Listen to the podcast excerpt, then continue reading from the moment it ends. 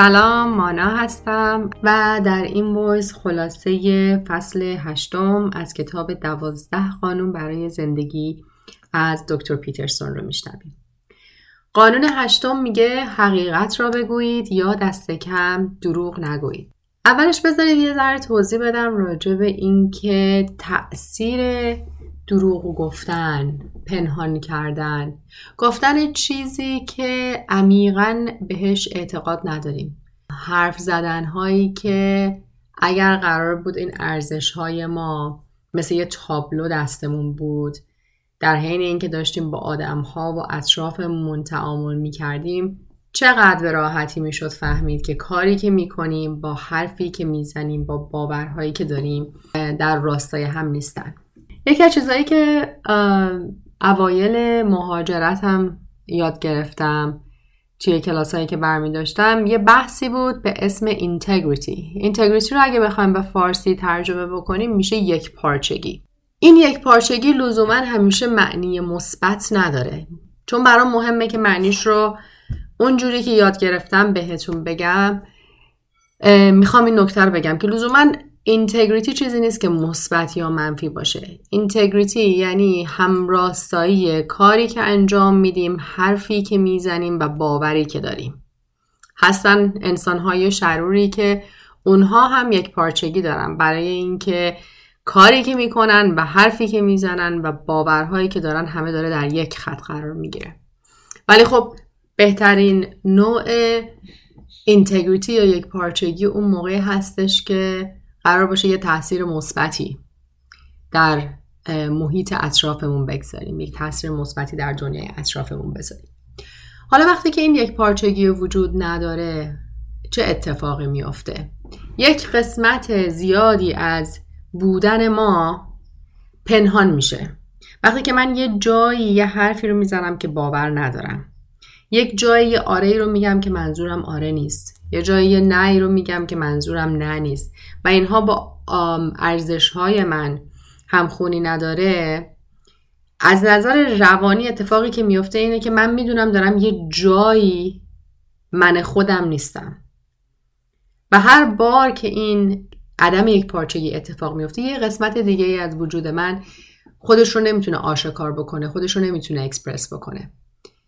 و هر چقدر که این بیشتر تکرار بشه در توی مسیر زندگیمون هر چقدر که سنمون بالاتر میره و این عدم یک پارچگی ها زیادتر میشه به جایی می‌رسیم که انسان های ناتوانی میشیم برای اینکه خود واقعیمون رو نشون بدیم. میترسیم از اینکه خود واقعیمون رو نشون بدیم. به خاطر اینکه انقدر توی سالهای طولانی دروغ گفتیم خود واقعی رو یه جورایی پنهان کردیم. یه جاهایی با جریان اتفاق افتاده پیش رفتیم که الان اگه بخوایم خود واقعیمون رو نشون بدیم نه اطرافیان می‌تونن درست درک کنن که ما کی هستیم و چی هستیم نه اینکه برای خودمون خیلی این رد شدنه از عدم یک پارچگی راحته. اما به قول پیترسون همیشه گزینه بهتریه. اینه که انتخاب بکنیم که راست بگیم یا نه اینه که انتخاب بکنیم که یک پارچگی کلاممون رفتارمون و باورهامون رو داشته باشیم و برای ما مثل یک قطب نما باشه یا نه یه انتخاب ساده نیست. یک انتخابیه که مسیرهای متفاوتی توی زندگی رو داره جلوی ما می‌ذاره.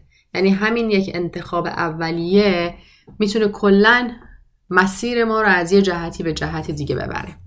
برای کسانی که حالا شاید پیترسون رو در یوتیوب دنبال می‌کنن یا پادکستاش رو گوش میدن چند بار تو مصاحبه هاش زمانی که داشت کتاب رو پروموت می‌کرد ازش پرسیدن که از تمام این دوازده قانونی که داری درس میدی و توی کتاب مطرح کردی کدومش برای تو از همه مهمتره و یا سختتره که بخوای پیاده سازی بکنی؟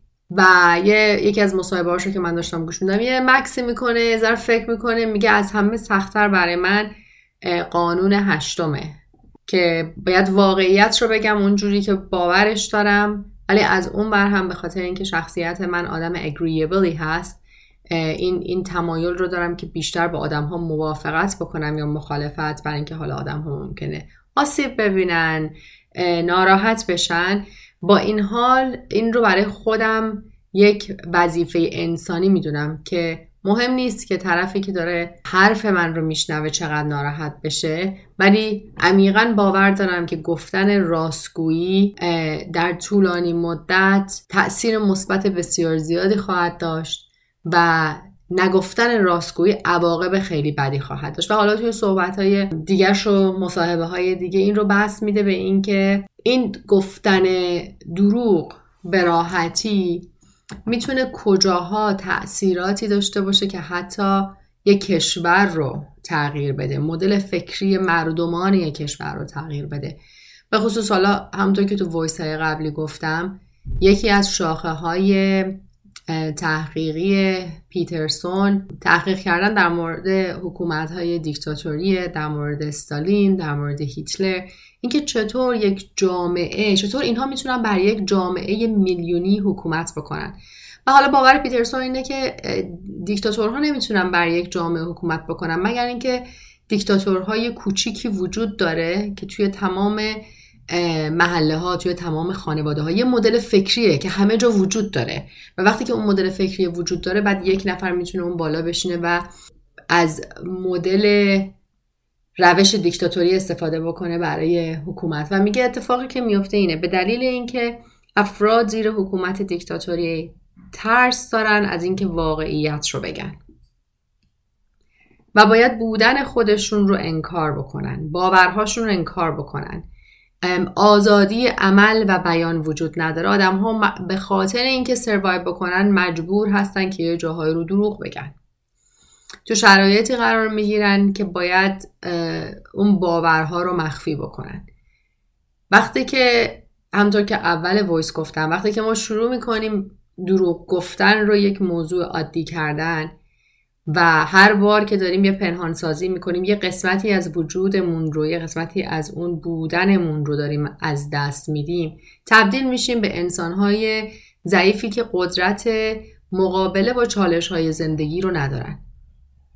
و وقتی که تعداد آدم هایی که توی این فضا وجود دارن زیاد بشه خود به خود شرایطی رو فراهم می‌کنه که یک دیکتاتور بتونه بر جامعه حکومت بکنه و آدم ها انقدر همیشه پنهانکاری ها زیاد بوده و قایم شدن ها زیاد بوده که توان اینکه خودشون رو نشون بدن و با این دیکتاتوری مقابله بکنن ندارن.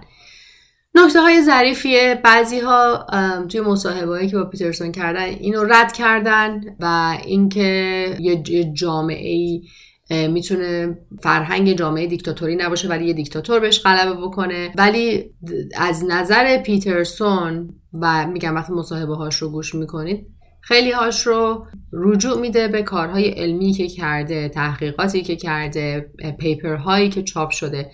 که تنها مدلی که این این مدل دیکتاتوری می‌تونه کار بکنه اینه که تک تک آدم های اون جامعه مدل دیکتاتوری رو در نوع خودشون پیاده سازی بکنن. نکته ظریفی قابل تحمل یه عده موافقن یه عده مخالف ولی چون نزدیک به بحث فصل هشتم بود خواستم اینجا مطرحش بکنم. فصل هشتم پیترسون شروع می‌کنه با یه سری مثال زدن ها در مورد کار خودش تعاملاتی که با بیمارهای روانی داشته که چطور میشه همچنان راست گفت با اینکه داری با یک انسانی که بیماری روانی وخیم داره صحبت بکنی. در داره راجع بیمارانی که بیماری های خیلی سخت روانی دارن صحبت می‌کنه. و ترس اینکه بیمار بهت حمله نکنه بهش بخوای یه دروغ های بگیر. راجع به اون مثال می‌زنه مثالی می‌زنه راجع به همسایه الکلی که داشتن که هر از گاهی ساعت دو سه صبح می اومده در خونه اینا رو می‌زده و می‌خواسته یکی از لوازم خونش رو بفروشه برای اینکه پول الکلش رو به دست بیاره و اینکه چطور خودش و همسرش با هم دیگه فکر می‌کنم ما چطور می‌تونیم به این آدم بگیم که نه ما دیگه حاضر نیستیم این پیشنهاد تو رو بپذیریم ولی همچنان بتونن همسایه باشن و اون آسیبی از این فرد نبینن یعنی یه مثال هایی که شاید توی دنیای پیترسون مثال هایی بوده که مدیریت کردنش سخت بوده اگه راست می‌گفتیم و یه جورایی بخواد ما نشون بده که راست گفتن همیشه کار راحتی نیست. راست گفتن یک بهایی ممکنه داشته باشه ولی طولانی مدت اون چیزی که کار می‌کنه اون چیزی که جواب میده چه در سطح فردی چه در سطح خانواده و چه در سطح یک کشور اون باور عمیق آدم ها به این که باید حقایق رو بگن. هر چقدر هم گفتن اون حقایق سخت باشه. در بخشی که پیترسون داره در کتاب راجع به تعاملش با صاحب خونه الکلیش صحبت می‌کنه آخر اون بخش یه جمله خیلی جذابه که به نظر من ارزش اینو داره که بنویسیمش و یه جایی جلوی چشممون بذاریم که فراموش نکنیم. من خودم انگلیسیش رو بیشتر دوست داشتم. به نظرم فارسیش رو یه ذره جای کار داره. انگلیسیش رو براتون میگم. برای کسانی که دارن کتاب انگلیسی رو می‌خونن صفحه 209 کتابه.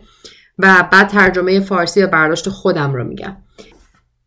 Taking the easy way out or telling the truth. Those are not merely two different choices, they're different pathways through life. They are utterly different ways of existing. میگه انتخاب بکنیم که راه آسونتر رو بریم همراه جماعت بشیم پنهانکاری بکنیم دروغ بگیم یا اینکه واقعیت رو بگیم اینها فقط دو تا انتخاب نیستن اینها دو تا مسیر کاملا متفاوتن که ما می‌تونیم برای زندگیمون انتخاب بکنیم و یه قدم جلوتر میره و میگه اینی که من بخوام راه آسونتر رو انتخاب کنم یا راهی که باید واقعیت رو بگیرم ولی یه سری چالش ها برای من وجود داره؟ They are utterly different ways of existing. اینها دو مدل وجود داشتنه. دو مدل بودنه. دو مدل being و existingه که به نظر من خیلی جمله مهمیه. در یه قسمت دیگه کتاب یک جمله جذاب دیگه ای هست. میگه هدفی که ساده لوحانه پایریزی شود در گذر زمان تبدیل به شکل شیطانی دروغ زندگی می شود در مورد اینکه ما آدم ها میایم توی سنهای پایین یک هدفهایی رو برای خودمون در نظر می‌گیریم حرف می‌زنه. میگه مثلا ما تو سن 20 سالگی تصمیم می‌گیریم در 50 سالگی بازنشست بشیم و به دلیل اینکه می‌خوایم این کار رو سریع انجام بدیم به هدفمون برسیم. حتما از نظر مالی و موقعیتی در شرایطی باشیم که بتونیم زودتر بازنشست بشیم. بعد دیگه حاضریم براش همه کار بکنیم.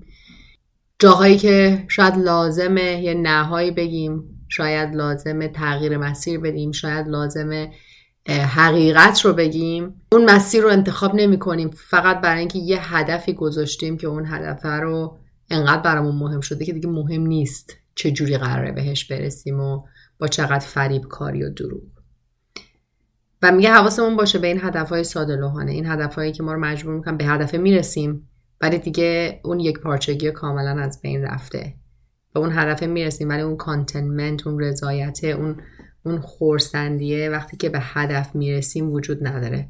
دیگه حواسمون باید به این آرمانگرایی ها باشه. یه جاهای لازم ما هدف همون هر چقدر هم بزرگ بوده تغییر بدیم. ولی ترس انسان از اینه که من ده سال رو این هدفم کار کردم. الان رهاش بکنم. پس عمرم چی؟ پس اینوستمنت و سرمایه گذاری که کردم چی؟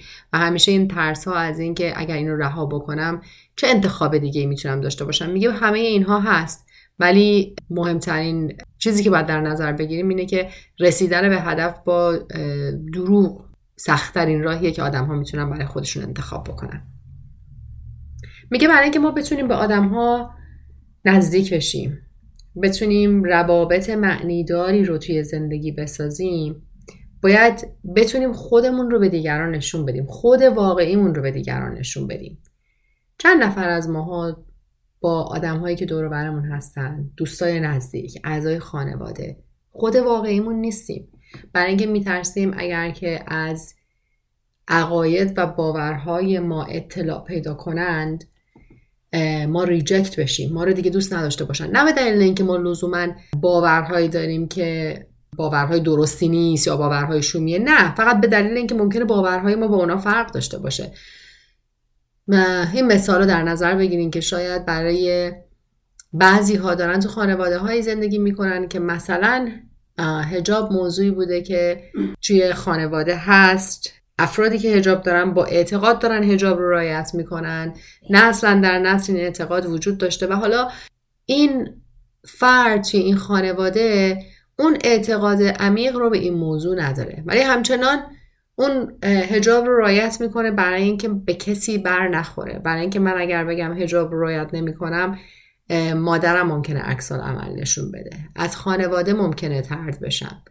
ممکنه که دوستای اطرافم رو از دست بدم پس یه جاهایی و شاید خیلی جاها گفتن اون حقیقته و خود بودنه یک بهایی داره. ولی باز هم از نظر دکتر پیترسون گزینه دیگهمون چیه؟ اگر که خود خودمون رو زندگی نکنیم و خود غیر واقعیمون رو زندگی بکنیم نتیجه این زندگی در نهایت چی هست؟ چه انسانی قراره این مسیر رو رد بشه و وقتی که توی سنهای بالاتر 90 سالگی 100 سالگی به عقب برمیگرده. چقدر ما می‌تونیم افتخار بکنیم به زندگی که ساختیم؟ و میگه اگر که ما خودمون رو به خودمون نشون ندیم اگه برای اون من واقعی نجنگیم برای اکسپرس شدنش برای نشون دادنش نجنگیم ما نمی‌تونیم روابط عمیق معناداری با دیگران بسازیم. می‌دونم که کتاب انسان در جستجوی معنا از دکتر ویکتور فرانکل کتاب محبوبیه در ایران و بارها شنیدم در اینستاگرام رو که افراد دوست داشتم من کتاب معرفی بکنم که از اون کتاب هایی هست که با وجود اینکه دکتر فرانکل به عنوان یک روانشناس این کتاب رو نوشته ولی به دلیل اینکه خودش در زندان ها یا اردوگاه های کار اجباری نازی ها زندانی بوده عمیقا درک کرده که چطور میشه انسان به اون ته ته ته فشار بر روی جسم و روحش برسه و هنوز بتونه معنا رو پیدا بکنه. اگه در مورد دکتر فرانکل بیشتر بخونید از بدنش برای آزمایشگاه های انسانی استفاده می شده تعریف می‌کنه توی یوتیوب هم البته می‌تونید سرچ کنین کیفیت ویدیوها خیلی خوب نیست چون مربوط به خیلی سال پیشه ولی می‌تونین صحبتهاش رو گوش بدین که زمانی بوده که روی تخت راست کشته بوده و حالا آزمایشات انسانی داشته روش انجام می‌شده. در اون لحظه فکر می‌کنه که من اینجا چه انتخابی دارم؟ بدن من اینجا افتاده با این همه آدم ها و گویا که هر کسی هر کاری می‌خواد می‌تونه با من بکنه. میگه در اون لحظه چیزی که من رو خیلی امیدوار می‌کرد به زنده موندن و ادامه دادن اینه که من توی ذهنم هنوز اختیار دارم که راجع به این لحظم چطور فکر بکنم و این که نمی‌تونه از من بگیره. اینه که من انتخاب بکنم که الان به خودم مثل یک انسان بیچاره به بدون کنترل نگاه بکنم یا اینکه نه این مثلا شاید یک موضوع موقتی هستش و من هنوز می‌تونم به مبارزم ادامه بدم. اینا دو تا انتخابه و من این انتخاب رو می‌تونم در ذهنم و در باورهام داشته باشم و این رو هیچ کس نمی‌تونه از من بگیره و کنترل بکنه. چیزی که همراسته با حرفی که پیترسون می‌زنه در مورد جوامع دیکتاتوری ویکتور فرانکل هم میگه که وجود فردی متقلب و غیر اصیل زمین ساز استبداد اجتماعی. یعنی دوباره برمیگرده به اون عنصر کوچیک یک جامعه که خانواده است.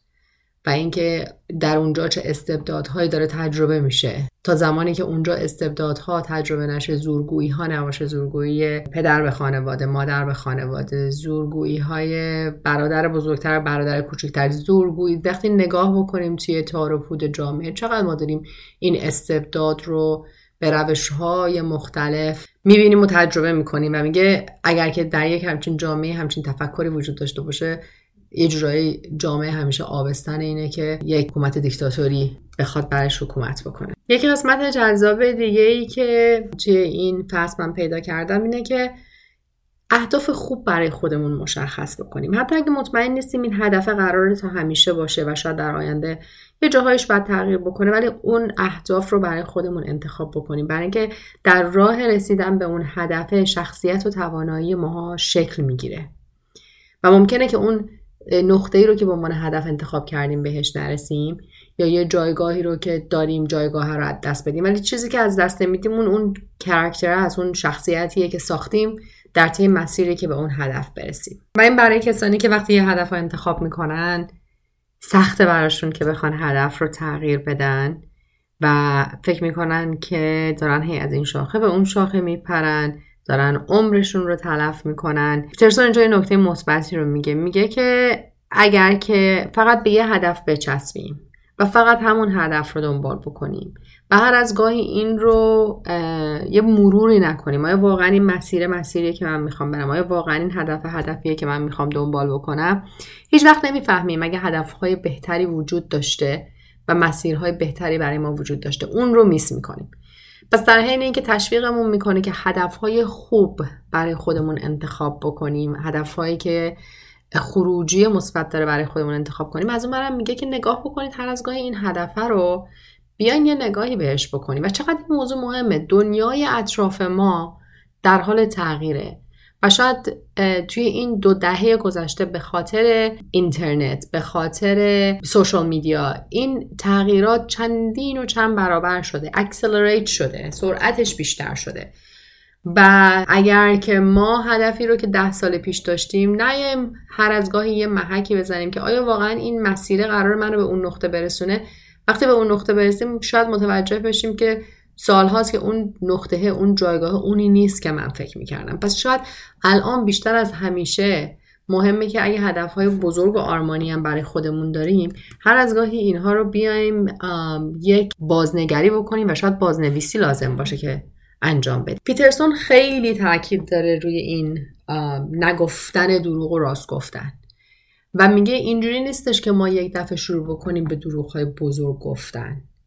دروغ های بزرگ گفتن از دروغ های کوچیک شروع میشه. و میگه وقتی دروغ هامون به اندازه کافی بزرگ بشن همه دنیا ویران میشه. پس حتی اگر که یه جایی داریم یه دروغ کوچیک میگیم این رو دست کم نگیریم. فکر نکنیم که حالا این یه دروغ. حالا من داشتم این قسمت رو میخوندم. داشتم نگاه می‌کردم که خب مثلا چه دروغی ما ممکنه بگیم که به نظرمون حالا خیلی هم دروغ بزرگی نیست و به جایی هم بر نمی‌خوره. مثل اینکه ما دیر می‌رسیم به یه جایی برای اینکه دیر از خونه رو افتادیم. بعد به جای اینکه واقعیت رو بگیم با افتخارم واقعیت رو بگیم. برنامه ریزی من امروز درست نبود. فکر می‌کردم که باید این ساعت راه بیفتم و زمان کافی برای ترافیک بود.